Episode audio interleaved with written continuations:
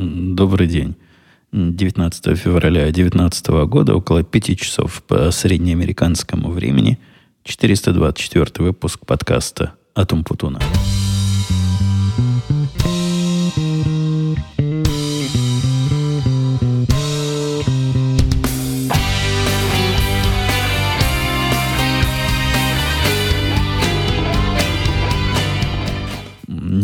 у нас с вами сегодня пойдет, потому что даже в процессе приветствия меня дважды отрывали по работе, а буквально за несколько секунд до того, как я нажал на заветную кнопочку записи, раздался звонок и такая конферен... конференция телефонная с несколькими участниками, которая продержала меня на этой же самой телефонной линии в течение где-то минут 40. Ну, не просто так сидели, и нельзя было нажать кнопку мьют и в это время подкаст записывать. Там было мое активное участие, какие-то вопросы задавались. Ничего сложного, ничего особенного, но участвовать необходимо было. Не те деньги, когда я э, в своей прошлой, на своей прошлой работе в корпорации мог вполне себе позволить да что угодно делать во время этих самых многочасовых телефонных совещаний. Там такое количество людей всегда приходило, и все такие специальные люди. Часто было ощущение, что пришли для того, чтобы даже не между собой поговорить, а себя послушать. Люблю послушать умного человека о себе. И никакие ответы от технических работников, всех этих бизнес-людей, руководителей проектов и, и прочих странных структур никогда не интересовали. Поэтому там это было нормально и безопасно. Здесь нет, здесь не получится. Здесь я тот, кто и, и решает, и распределяет, и определяет сроки, и определяет возможность, невозможность и все прочее. Так что молчание может дорого обойтись, потому что бизнес, вы знаете, молчание с радостью воспримет как знак согласия. Ну вот опять разорвали. Да, у меня, у меня сегодня фрагментарное повествование и фрагментарное сознание, но я попробую. Игнорировать это невозможно, потому что это вы слушаете во время пробежки или перед сном, или во время сна. А у меня тут рабочий день в разгаре, и свой законный час обеденного перерыва я уже отбегал. Поэтому, хочешь не хочешь, надо работать. отвечать на вопросы коллег тоже часть работы. Так что не обессудьте, если буду мысли терять. Мы с вами, опять же, непростительно давно не слышались, хотя не так, чтобы уж совсем давно, но тем не менее. За это время многое чего успело произойти у меня на хозяйстве. И не знаю, дойду ли я до каких-то рабочих тем сегодня, потому что домашних, хозяйственных тем накопилось. Они не накопились, они и сами по себе пришли. Абсолютно э, не, неожиданно. Вдруг не было проблемы. И проблема настала. Проблемы начались с того, что я вот так вот легкомысленно в прошлом подкасте назвал погодой холодной, но не катастрофической. И посмеивался бестолково я такое о том, что ну никакой у нас тут не полюс холода, и нельзя нас сравнивать с Арктикой и Антарктикой. Э, в процессе вы услышали звонок, это меня еще раз отвлекли. Звонок был физический в офлайновом мире в дверь. И пришла почта и принесла посылку, на которой написано «Почта России». Я знаю, жена ожидает там подарочки, ей должны были день рождения от родственников прийти. Ожидала еще почти месяц назад, но вот, видимо, Почта России не быстро доставляет, но, как мы видим, надежно. И, и возвращаясь к холодам, холода вызвали неожиданный эффект. Совершенную беду. Беду-беду вызвали холода, не все их пережили. Трагическая новость. Не все. Некоторые представители животного мира, а именно те конкретные, которые залезли, видимо, где-то между стенами у меня, а, залезли, видимо, погреться. Но это моя ретроспекция. Я не знаю, кто там залазил, куда там залазил, но кто-то залез и не выдержал. Там, похоже, и... А может, просто от старости умер. Какая-нибудь мышка залезла и от старости умерла. Возможно, и не мучилась от холода, а просто просто была очень стара. Могут быть разные сценарии этого события, однако результат оказался предсказуемым. В, одно из, в один из дней, а, точнее, в один из вечеров, спустившись в третью на Первильскую студию, я почувствовал что-то не так. Скажу вам, у меня, хотя и декомпенсированный танзелит, и всяческие другие искривления носовой перегородки, которые мне определили, когда проверяли, годен ли я в армию или нет. Нет, это не является препятствием службы в армии. Но на нюх, то бишь обоняние, это никак не повлияло. Унюхиваю я все круто. Возможно, кривизна перегородки не влияет на то количество молекул, которые надо, чтобы там какие-то рецепторы возбудить. Но я у нас самый у, у, у, унюх, унюханный, самый нюхательный в семье. Я слышу запах кофе, когда в спальне за закрытой дверью дочка утром делает кофе в совершенно в противоположном конце дома и ощущаю, вот чувствую по запаху, да, кофе пошел. А тут запах, я вам скажу, гораздо более другой. С кофем не сравнить. Поначалу это, это было на уровне такого краешка восприятия. То есть мне кажется, что это как-то попахивает, но непонятно что. И невозможно понять где. Ладно, сказал я себе, проветрю, нормально, мало ли. Мало ли, может, где-то кусок еды завалился, хотя тут у меня ну, завалиться ничего не может. Нет у меня таких мест, где кусок еды. Ну, вдруг из кухни нанесло. Или, возможно, мой нюх чего-то с улицы унюхал. Мало ли что бывает. Когда я спустился на следующее утро в подвал свой, в, то бишь в студию, то бишь в третью на Первильскую студию, я понял, что успокаивать себя дальше не получится, и так жить нельзя. Первое время получалось спасаться проветриванием, и ну, я ожидал, что как-то оно пройдет, а становилось только хуже. Ну, вы понимаете, биологический процесс там идет, и лучше само не станет. Э, на следующий день, этот день я как-то пережил, это как раз были выходные, проветриванием постоянным, но в студию уже опускаться не хотелось. Лучше я снаружи посижу, думал я, хотя проблема есть, надо ее решать как-то. Пошел смотреть в интернет, что про это люди пишут.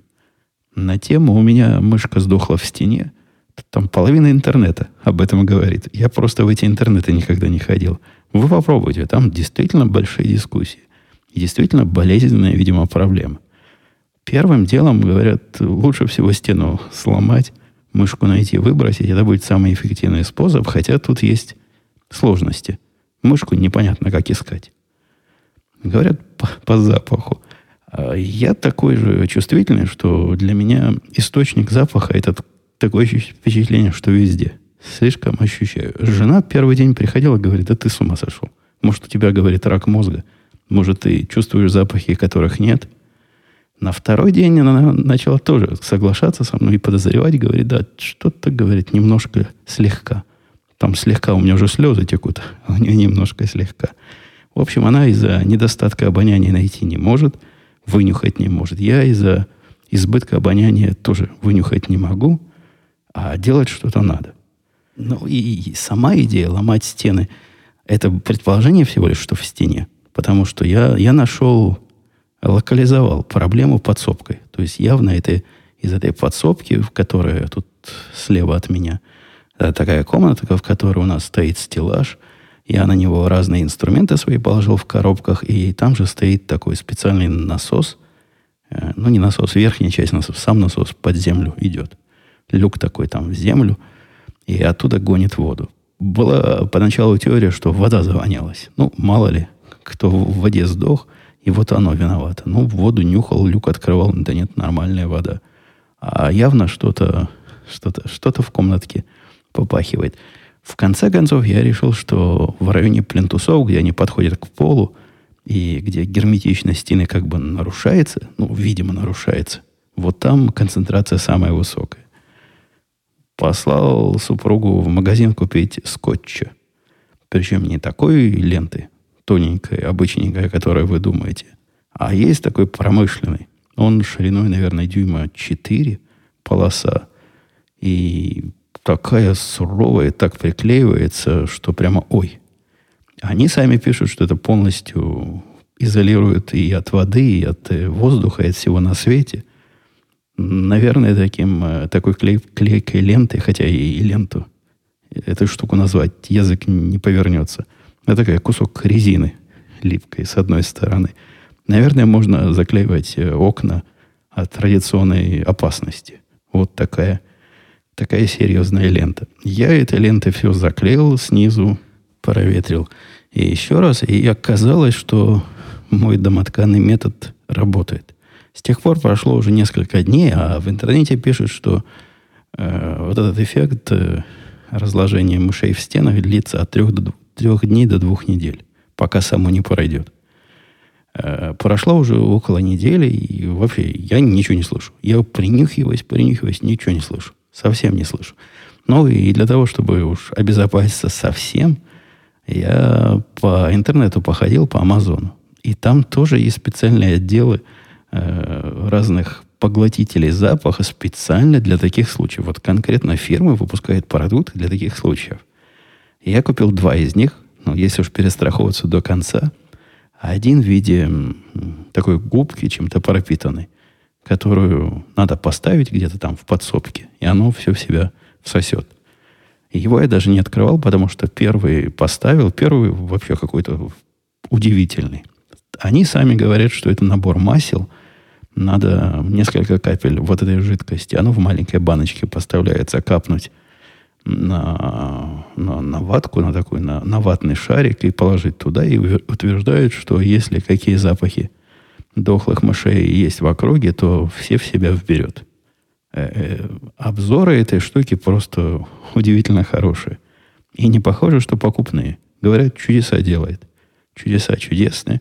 Я не знаю, как она по поводу мышей работает. Потому что мыши у меня уже не пахли к тому моменту, как я этой жидкости, этой жидкостью обрызгал шарики. Однако все остальные запахи, которые вот в, этом, в этой подсобке были, ну, она так технически пахла. Не то, что плохо, но просто технически. Они исчезли вообще полностью. Это какая-то волшебная, э, волшебное масло, которое убивает все запахи. Само оно пахнет чуть-чуть. То есть надо сильно-сильно принюхиваться. Какой-то у нее цитрусовый, скорее, аромат, хотя это уже на уровне ощущений. Сказать точно невозможно, совсем слабо пахнет. Однако в подсобке при, при, при этих шариках пахнуть перестало решительно все. Какое-то какое универсальное средство убивания запаха. Я не представляю, как оно может работать. Возможно, связывает какие-то молекулы куда-то, где-то. Волшебная, воистину волшебная химия есть в нашей жизни. И из более радостных домашних новостей, ну, это тоже, как вы видите, неплохо закончилось. Хотя, конечно, неприятно, что у меня кто-то замурован в стене. Э, из более приятных я убедил начальство на прошлой неделе. Не то, что убедил. Убедил это подразумевает какой-то процесс. Вот я взял начальство и начал убеждать. Нет, я начальству дал знать, что мне бы хорошо бы э, нас купить. То, что называется Network Attached Storage, то есть такая коробка с дисками. Ее где-то ставишь, где, где не жалко, чтобы не шумело подальше. А, напомню, у меня тут место есть. То место, где стоит стиральная машинка. Там целое огромное помещение. Там таких поставить можно тысячами. И я их не услышу. Э, там у меня и маленький серверок стоит. Э, в общем, большое хранилище. Велел себе купить. И стоит оно не, не так, чтобы дешево, но и не дико дорого. При том, что в, в ассортименте, собственно, сама коробка, коробка Synology называется, и 4 диска по 6 терабайт – Почему по 6 терабайт, а не по 8, я не помню, купил. По-моему, я как-то посчитал, что мне и по 6 не надо. Но это 4 диска будет, э, после того, как их соберешь, по размеру как 3. То есть там сколько? 18? Да, 18 терабайт будет. А я пытался этой штукой заменить другую штуку старую, которая 8 терабайт была, и даже она не была полностью заполнена. Поэтому в два раза, в, в три раза практически больше, в два с половиной раза больше, мне показалось достаточно. Но и кроме того, там ее можно наращивать по необходимости, по нужде. Весьма приятная штука. Конечно, она по цене какая-то немножко дорогая для домашнего применения. Ну, набор дисков стоит как компьютер практически. Где-то полторы тысячи долларов получилось. А, однако работает. Включаешь, работает. И, наверное, даже можно было бы ее в комнате держать, если бы у меня была такая нужда. Там режимы вентиляторов специально установлены по умолчанию низкие. То есть работают вентиляторы на низких оборотах, и сама коробка не шумит вообще никак. Повторюсь, мне это не очень важно. Я ее подальше от себя поставил в любом случае.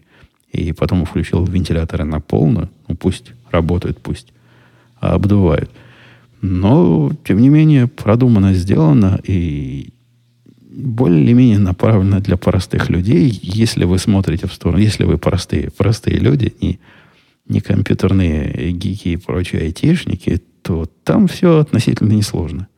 Хотя, конечно, это такая простота, как одни компьютерщики делают продукт для других компьютерщиков и, и представляют, что они делают продукт для простых людей. Ну, не скажу, что уж совсем простых, и все там понятно и, и прямо, но видно, что как-то пытались.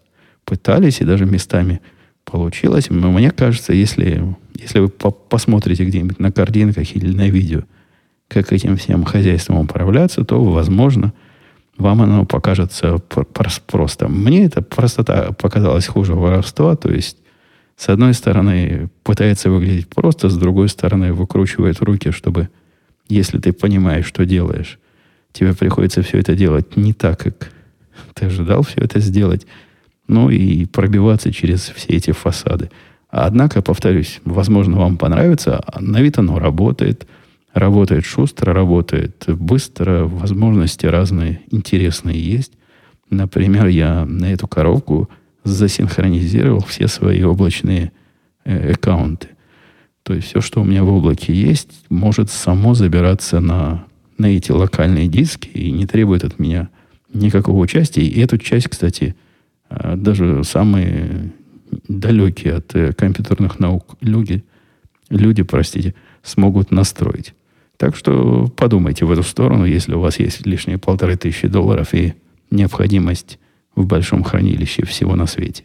А следующую свою новинку я и рекомендовать вам не буду, потому что такие вещи нельзя рекомендовать. С одной стороны, они как-то запретительно дороги, ну вот для, для того, чем эта вещь является. А с другой стороны, в тех местах, где большинство моих слушателей обитают, такие вещи не позволяются народонаселение держать, а именно я приобрел себе новый пистолет. Новый для меня, хотя... Да и модель новая. Модель, по-моему, была показана на э, шот-шоу в 2018 году. Это такая, такая доработка, э, результат совместной деятельности между э, фирмой Беретта. Фирму Беретта вы наверняка знаете. Вы помните Брюс Уиллис в первом орешки с таким странным пистолетом с открытым верхом ходил. Если присматривались, то видели. По-моему, и Джек Бауэр в первых сезонах с таким ходил. Ну, наверняка фильмов, в которых Беретта выступает, можно много найти. Это такой классический пистолет. Так вот, Беретта вместе с другой компанией Wilson Combat они разработали такую особую понтовую модель Беретты, которую производят на, на заводах Беретты – Потом отсылают обратно Wilson Combat, те разбирают, зачищают, э, полируют, добавляют разные работы, если заказчик эти работы попросил, и высылают заказчику. То есть я покупаю, я заказываю напрямую на сайте Wilson Combat этого, и там же объясняю, ну, там же, если бы там же. Там можно только заказать, а потом голосом звонить и рассказывать, что я хочу, чтобы они с ним, к нему еще доделали. Удовольствие это не из дешевых. Оказалось, по сути, это самая дорогая единица оружия, которое у меня есть. Дороже, да дороже всего, дороже легиона, дороже э, э, винтовки моей, дороже всего на свете. Хотя не такая, чтобы и дикая цена. Ну, скажем так, сравнима с предыдущей покупкой, о которой я вам тут выше говорил, а именно с этим НАСом. Где-то примерно так же. Ну, с одной стороны, там же, представьте, НАС терабайтные диски, деталек много. А здесь пистолет. По-моему, в плане сбора-разбора, где до самых мелких деталей его разбирают, говорят, что там 60 деталек есть. Ну, не зря сравнивают пистолет по механической сложности с велосипедом. Наверное, где-то, где-то как и в велосипеде, столько деталей. Но поскольку там все это полируют, и все это особым образом затачивают и подгоняют, вот такая получилась элитная цена. Э, с, э, с логистикой у них явная проблема у этого Wilson Combat. То есть э, позвонить и сказать, что ты хочешь, легко. Я точно знал, что я хочу. Если бы не знал, что я хочу, я бы не понял, что они меня спрашивают. И с той стороны явно ожидают, что я буду специалистом по тому, чего я у них прошу. Ладно, этот этап мы прошли. После этого я как дурак ждал у моря погоды, потому что они пообещали, деньги сняли, и пообещали, как только отошлют, сразу дадут мне знать. А говорили, что это где-то через неделю будет. Ну так, плюс-минус. Пока, пока работы сделают, пока все, что надо, отполируют, неделька пройдет. Я порождал неделю, порождал 10 дней, от них ни, ни письма, ни звонка, ни, ни почтового голубя. Позвонил им туда, говорит, о, как, как, сэр, как? Оно, оно уже почти пришло. Вот-вот уже завтра должны доставить. Я попросил почтовый этот номер для отслеживания. На самом деле оно уже в Иллинойсе. Они мне просто забыли сообщить. А, ну, как вы знаете, если слушали мои подкасты о прошлых покупках, это не идет ко мне домой, а идет в специальное место. А в моем случае в магазин. В магазин оружия, через который вся эта сделка и осуществляется. Нельзя напрямую мне оружие пересылать с онлайна по почте, а необходимо только вот через специальных лицензированных людей. Пошел я к этим людям, заполнил форму, они мне сразу же, на следующий день пошел, когда пистолет мой пришел, они мне дали его в руках подержать, но не то, чтобы поиграться. Там, там очередь стояла, там у них, перебью себя, капитализм расцветает. Э, прошлый раз, когда я у них покупал, не покупал, а устраивал вот трансфер этот, то есть получение через них единицы оружия, я тоже делился, что цена была 20 долларов 18 центов, хотя обычно 50-60 у них была цена. Они сказали, что это такая специальная одноразовая акция, поскольку 2018 год, вот такая цена. В этот раз была цена 2019, и там стояла очередь людей, которые хотят сэкономить 30 долларов. Ну, такая средняя у нас цена у этих дилеров за, за такую услугу. Она долларов 50 в нашем, в, районе нашей деревни. Даже есть место, где 60. Разница, в общем, небольшая. Но если ты покупаешь оружие за... Ладно, не как в моем случае, за полторы тысячи. Ну, например, за 500 долларов.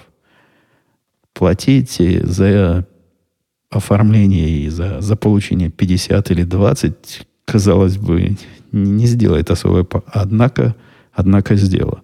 У них бизнес только стал процветать. Это я потом с теткой разговаривал уже нас, через три дня, когда пришел забирать, что они решили эту низкую цену оставить. Из-за низкой цены у них объемы возросли, и прибыль возросла, и теперь это стало практически их основным занятием. То, что там и магазин оружейный, мне кажется, их уже мало интересует.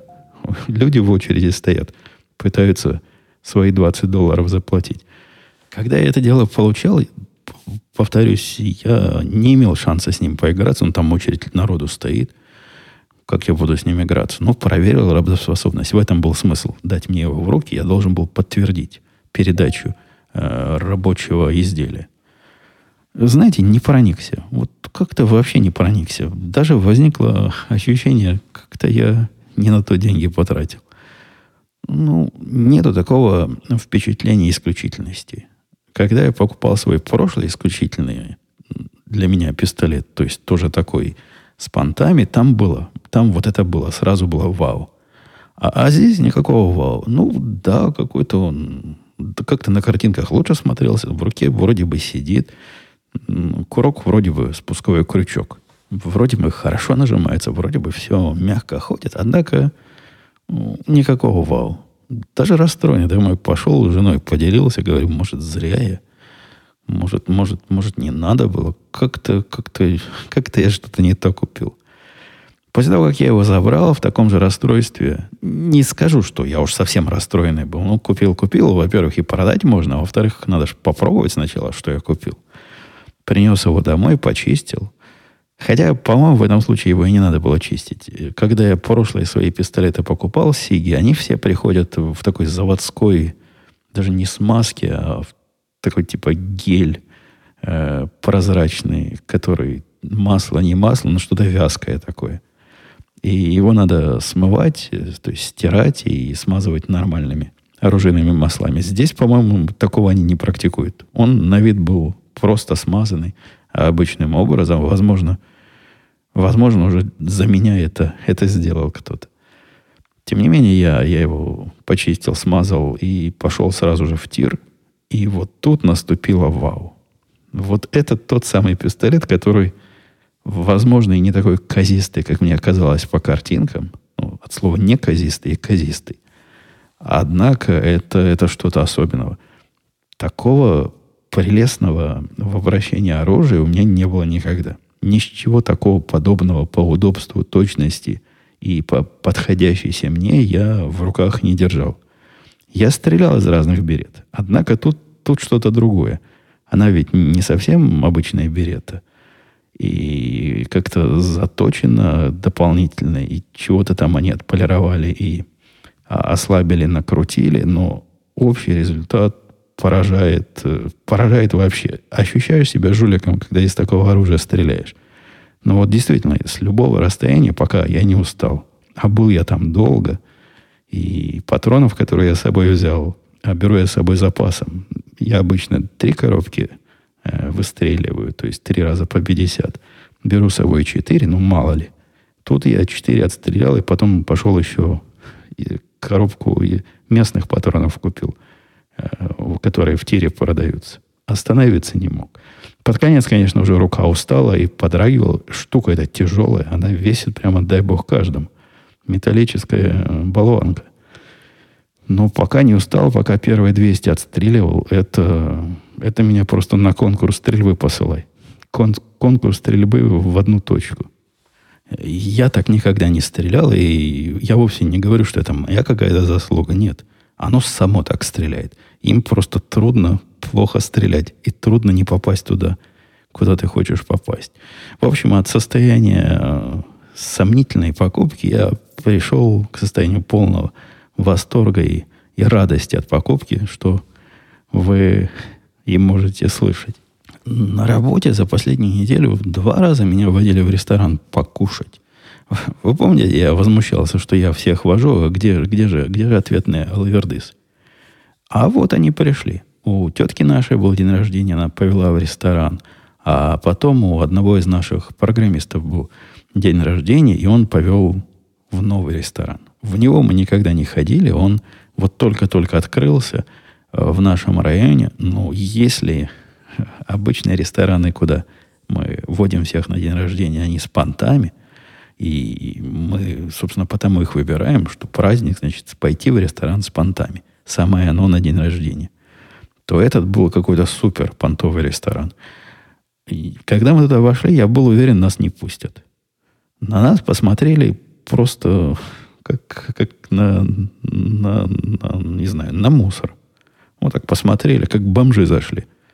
Но то, что официанты одеты лучше, чем мы, это во всех понтовых ресторанах, ладно. Мы же на работу пришли. Мы, мы, мы не в вечерних платьях. А черт знает в чем. Однако и люди все там были одеты лучше нас. То есть это такое место, куда действительно ходят прилично одетыми. За соседним столиком сидел мэр Чикаго. Не то, что меня это особо радует. Я э, этого мэра, я за него не голосовал. И не считаю, что он удачный мэр, но тем не менее. И он сидел в костюмчике, и охрана его сидела. Охрана. Один охранник сидел в костюмчике. И женщина, которая с ним была, тоже была в женском костюмчике. Все там такие были. И ресторан действительно оказался э, удивительный своими манерами. Например, там еду не приносят по одному человеку. Когда мы пришли, никто не ел. То есть сидит полный ресторан народу, и все не едят. И только после того, как у них, видимо, какая-то отмашка по отмашке несут еду всем сразу. И в этот момент все сразу начинают есть. Возможно, есть у них такая мысль, что неприлично одним есть, когда другие на них смотрят голодными глазами, не знаю. Кроме того, там алгоритм выбора блюд странный. На стол дают два набора меню, и если все согласны вот из первого набора меню, то то дают из первого набора меню еду, но только в том случае, если весь стол согласился. Не сказать, что она дешевле, не сказать, что это комплексный обед, это вот такая у них фишка. Вот можно либо из этого меню, если все согласны, либо из более другого меню, и оттуда может каждый э, выбирать что угодно. То есть вот это более другое, оно более широкое. Странные такие правила. Но что касается еды, за, за этой, конечно, и за этими понтами уже и еда не важна все заказали на первый суп. У них там суп от шефа. Принесли суп. Но это типичный суп, когда на ведро воды одна морковка. И, наверное, еще одна луковица. По-моему, это, по сути, был луковый суп. Такой жидкой водицы, которая по вкусу водится, по цвету коричневая водица, по запаху вода водой. При этом все ложками ее ели и, и нахваливали. Активно так, просто все активно, кроме меня, ели. И я смотрел и удивлялся, как, как какие-то у меня не те, видимо, пупырышки на языке. Ну, невозможно. Вода водой. Вот честное слово. Трудно мне тонкость вкуса в этом. По-моему, это все-таки был луковый суп.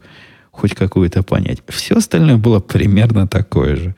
Вкуса мало, понтов много, все ели и хвалили. По-моему, всем, кроме меня, понравилось. Я для себя решил, что нет. На свой день рождения я сюда никого водить не буду.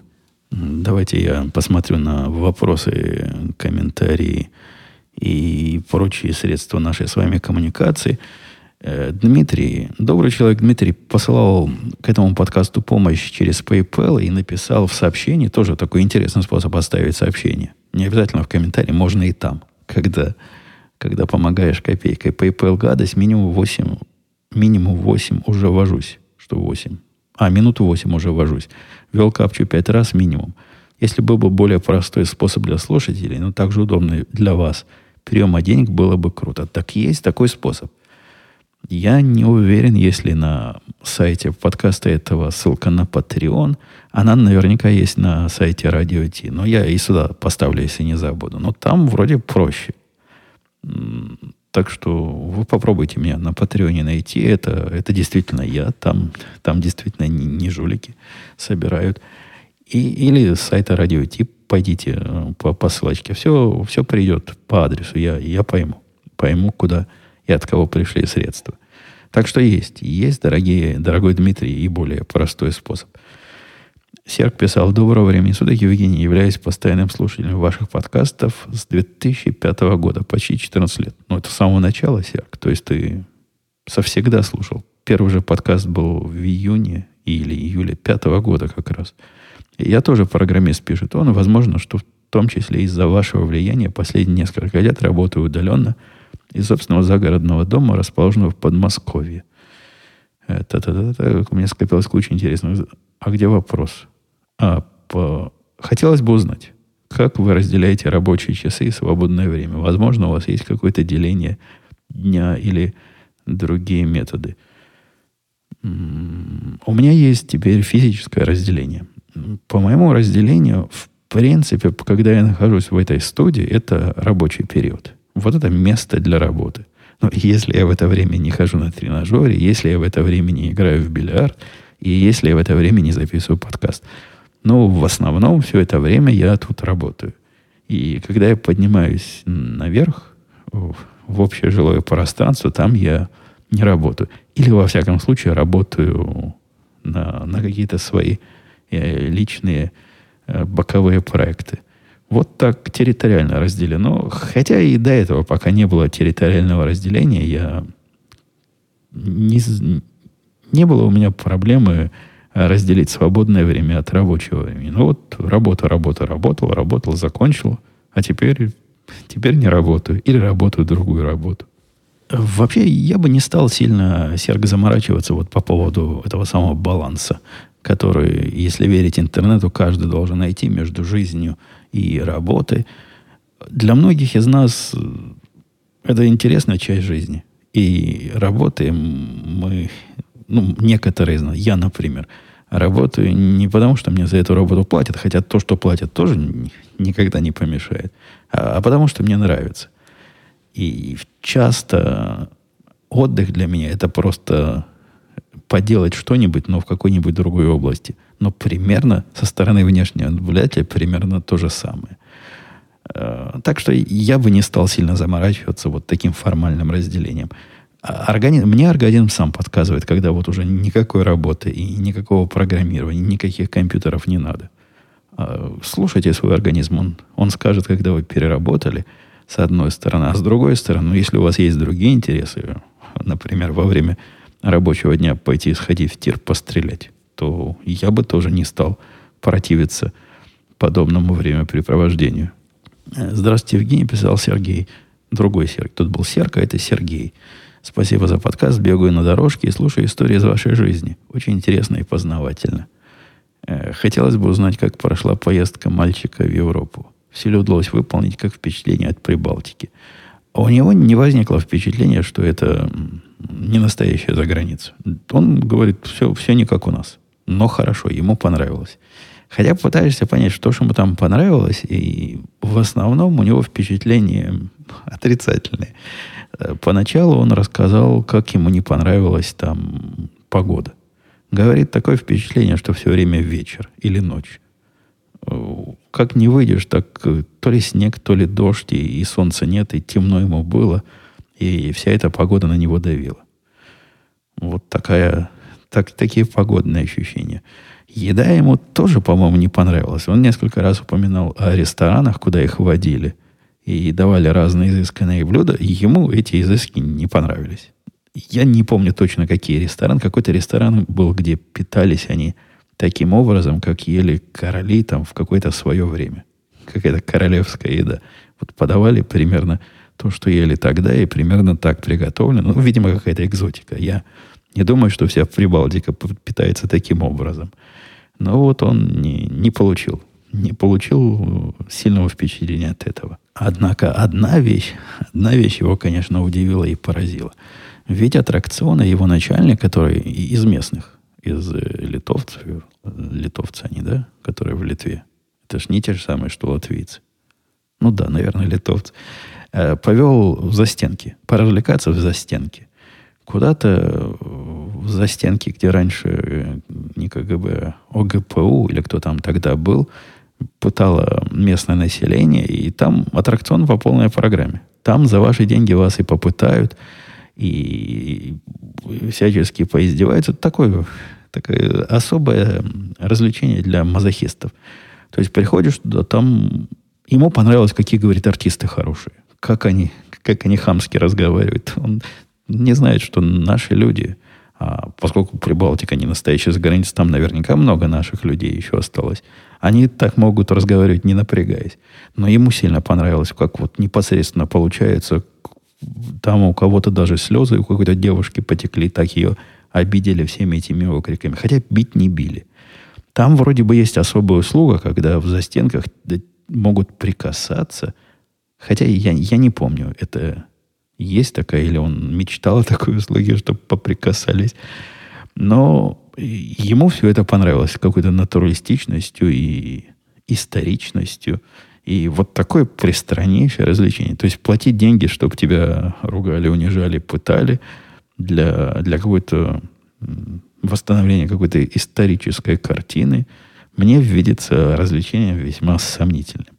Он еще рассказывал, что за отдельные деньги, по-моему, там тебе могут сыворотку правды вколоть. Вот было такое. По-моему, я это не придумываю.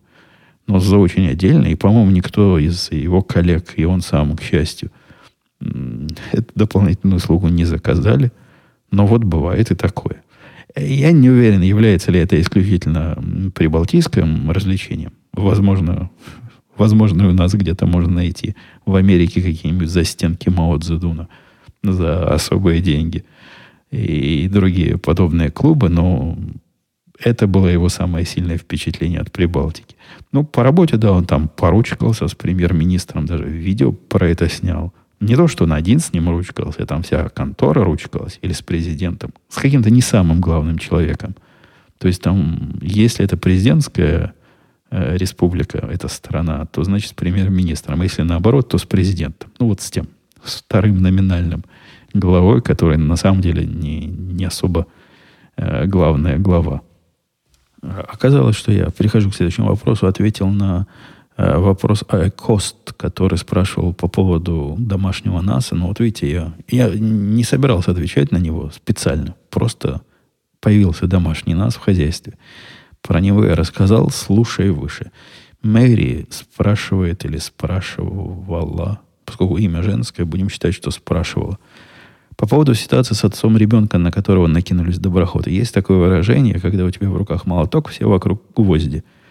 Это на, про меня – Явно про меня. То есть я, я сразу, значит, примерил на себя, хотя, повторюсь, я всего лишь рассказал обсуждение этой ситуации, которую нашел в наших местных тусовках и клубах. Э, в той ситуации, пишет она, гораздо больше помог бы банальный язык. Предполагаю, будь мужик наглее громче хабелистей. Вот этого слова я не знаю, это как-то в новом русском языке. Видимо, после того, как я в 94 году уехал, он до этого слова развился. То и тетки, то толпа бы, по крайней мере, разделилась. Так я ведь говорил, он пытался. Вы подставьте себя, дорогие слушатели, на, на его место. У вас перед глазами какая-то незнакомка. Без всяких объяснений уносит вашего ребенка. И вы пытаетесь ее догнать, а тут толпа вас останавливает и начинает мутузить. Он пытался сказать, что это мой ребенок. Он даже картинки им показывал. Он сказал, у меня вот есть фотография этого ребенка на, на телефоне. Ему еще больше добавили. И решили, что он педофил, который за этим ребенком следил и фотографии фотографировал. То не всегда добрый язык поможет. Иногда нужен и к доброму слову еще и кольт. Это, это не я сказал, это кто-то из классиков сказал. А по поводу старушки писал дальше Мэри. Мне кажется, в аду есть отдельный котел для работников салонов сотовой связи, а еще точнее для тех, кто делает для них бонусную программу за втюхивание всякой фигни. Наверняка они не сами по себе такие э, некрасивые. Наверняка им надо выполнять планы и, наверное, какие-то комиссионные с этого дела получают. Там кто-то спрашивал, как же вот я я промолчал, и как же так, старушка теперь обиженно уйдет? Да нет, я не молчу, я, я там промолчал. Потому, по понятным причинам, которые в прошлом подкасте объяснял. Однако, придя домой, я всячески громко выступил во всех тех местах, в которых надо было громко выступить. И мне кажется, вполне донес свое сообщение для, до тех, кого хотел донести, а именно менеджера этого конкретного заведения. И, по-моему, я нашел и менеджера, и его менеджера. Ну и для надежности самому главному еще написал. Так что донес. Донес свою точку зрения. Про обиженную старушку рассказал. И рассказал, как это недостойно вести себя таким противным образом. Если у них все это с самого верха, и это не местная инициатива, то, конечно, все мои возмущения, оно как мертвому припарке, но что мог, то сделал. Спасибо за интересный подкаст, и писал Сергей. По поводу вопрос по поводу вашей работы. Вы говорите, что создаете софт, который на ежедневной основе анализирует состояние дел на бирже, все ли законно происходит и соответствует регуляциям.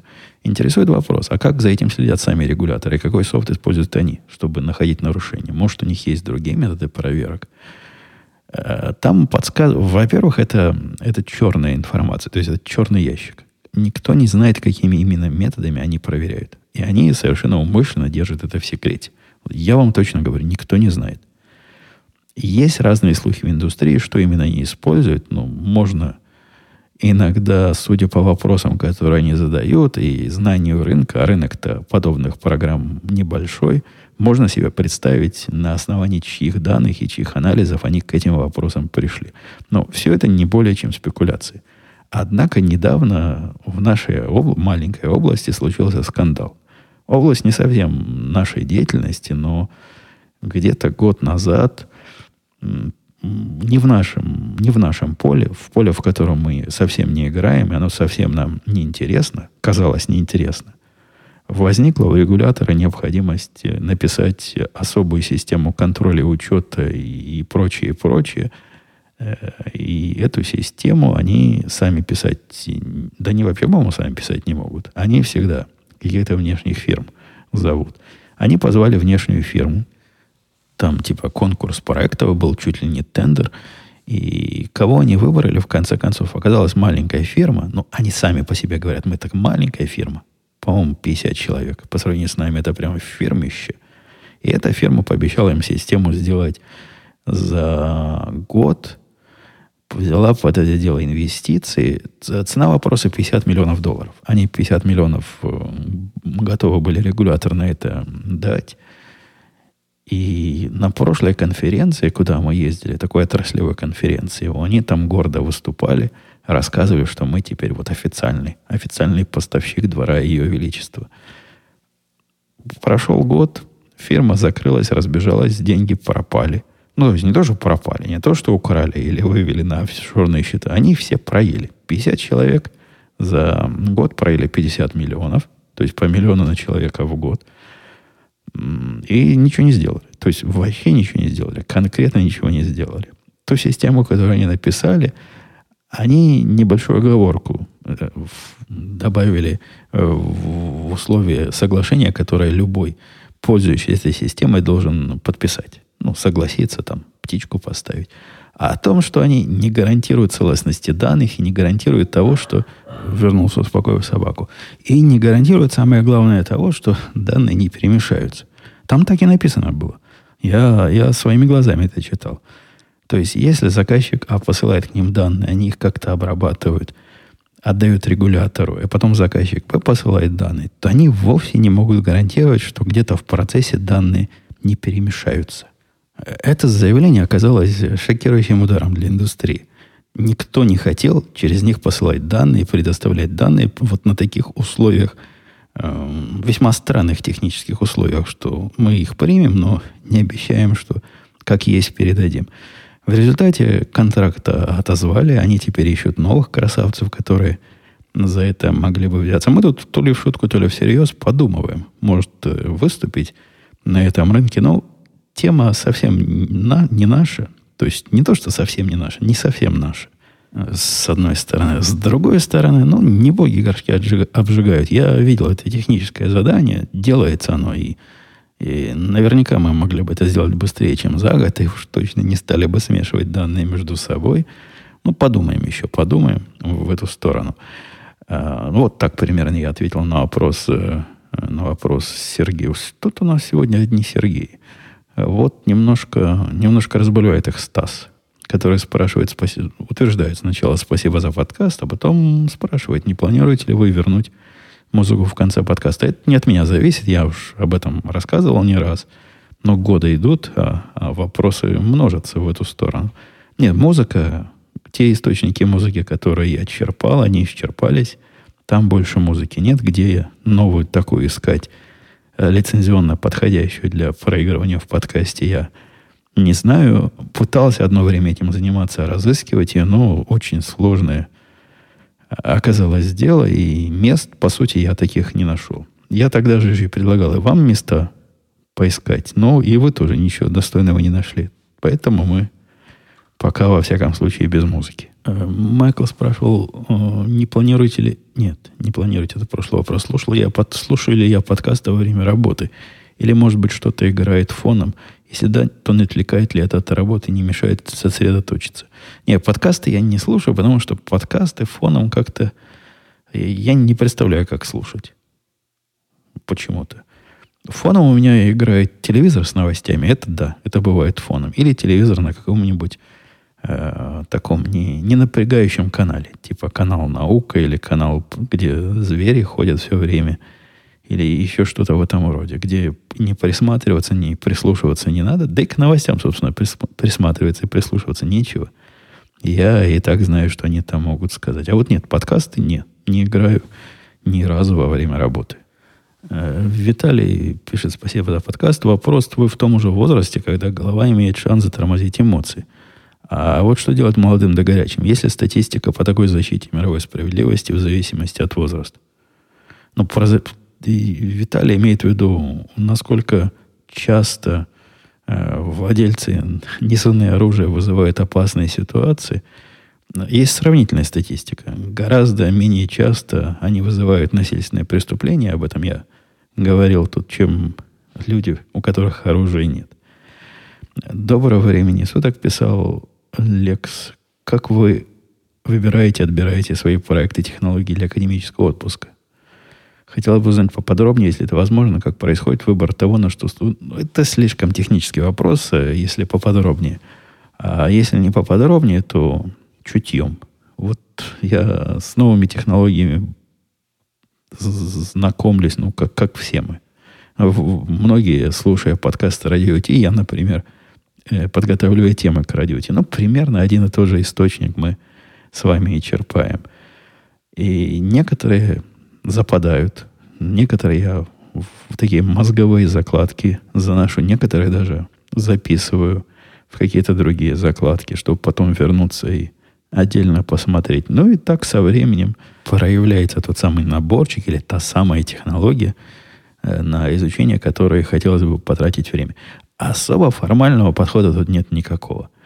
Это все по чутью, по наитию, пока оно меня не подводило. Такого, чтобы я копнул сильно технологию, вот сильно, то есть неделю копал, и оказалось, что это полная пустышка, по-моему, такого не было уже очень и очень давно. Последний вопрос от Евко. Э, доброго времени суток тезка. То есть тоже из наших, из, из умпутунов, видимо. А как ваши американские друзья называют вас?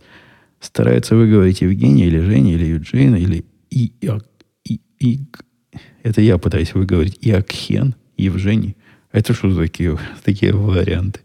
вариант. Я сделал одну, в Израиле я рассказывал об этом, сделал ошибку, сказав, там меня спросили, как же, как же тебя звать, как тебя в реальной жизни зовут-то. И я им дал на, на выбор. Сначала сказал Женя, потом сказал Евгений. Но они, поскольку люди интеллигентные и культурные, они решили, что первое вот то самое правильное имя, которое меня называть надо. Несмотря на то, что Евгением выговаривать было бы гораздо проще, чем Женя. Ну, так и называли бедное Женя. Пытались они меня назвать, и так я там и был известен. Здесь я, да, по-местному Юджином зовусь, но ну что поделать, пускай, пускай называют, как умеет. Хотя имя это такое смехотворное, конечно. Человеку моего возраста так называться, это странно. То есть, если бы мне было лет на 50 больше, это имя мне подходило бы полностью по возрасту. А так, ну, с другой стороны, какая-то даже экзотика на лицо. Ну что, давайте этой экзотикой я процесс разговора буду завершать. Мы с вами услышимся, надеюсь, на следующей неделе. Пишите вопросы, комментарии. Вы видите, сегодня мы посвятили минут 20 нашего эфирного времени. И тем самым вопросам пока. Услышимся.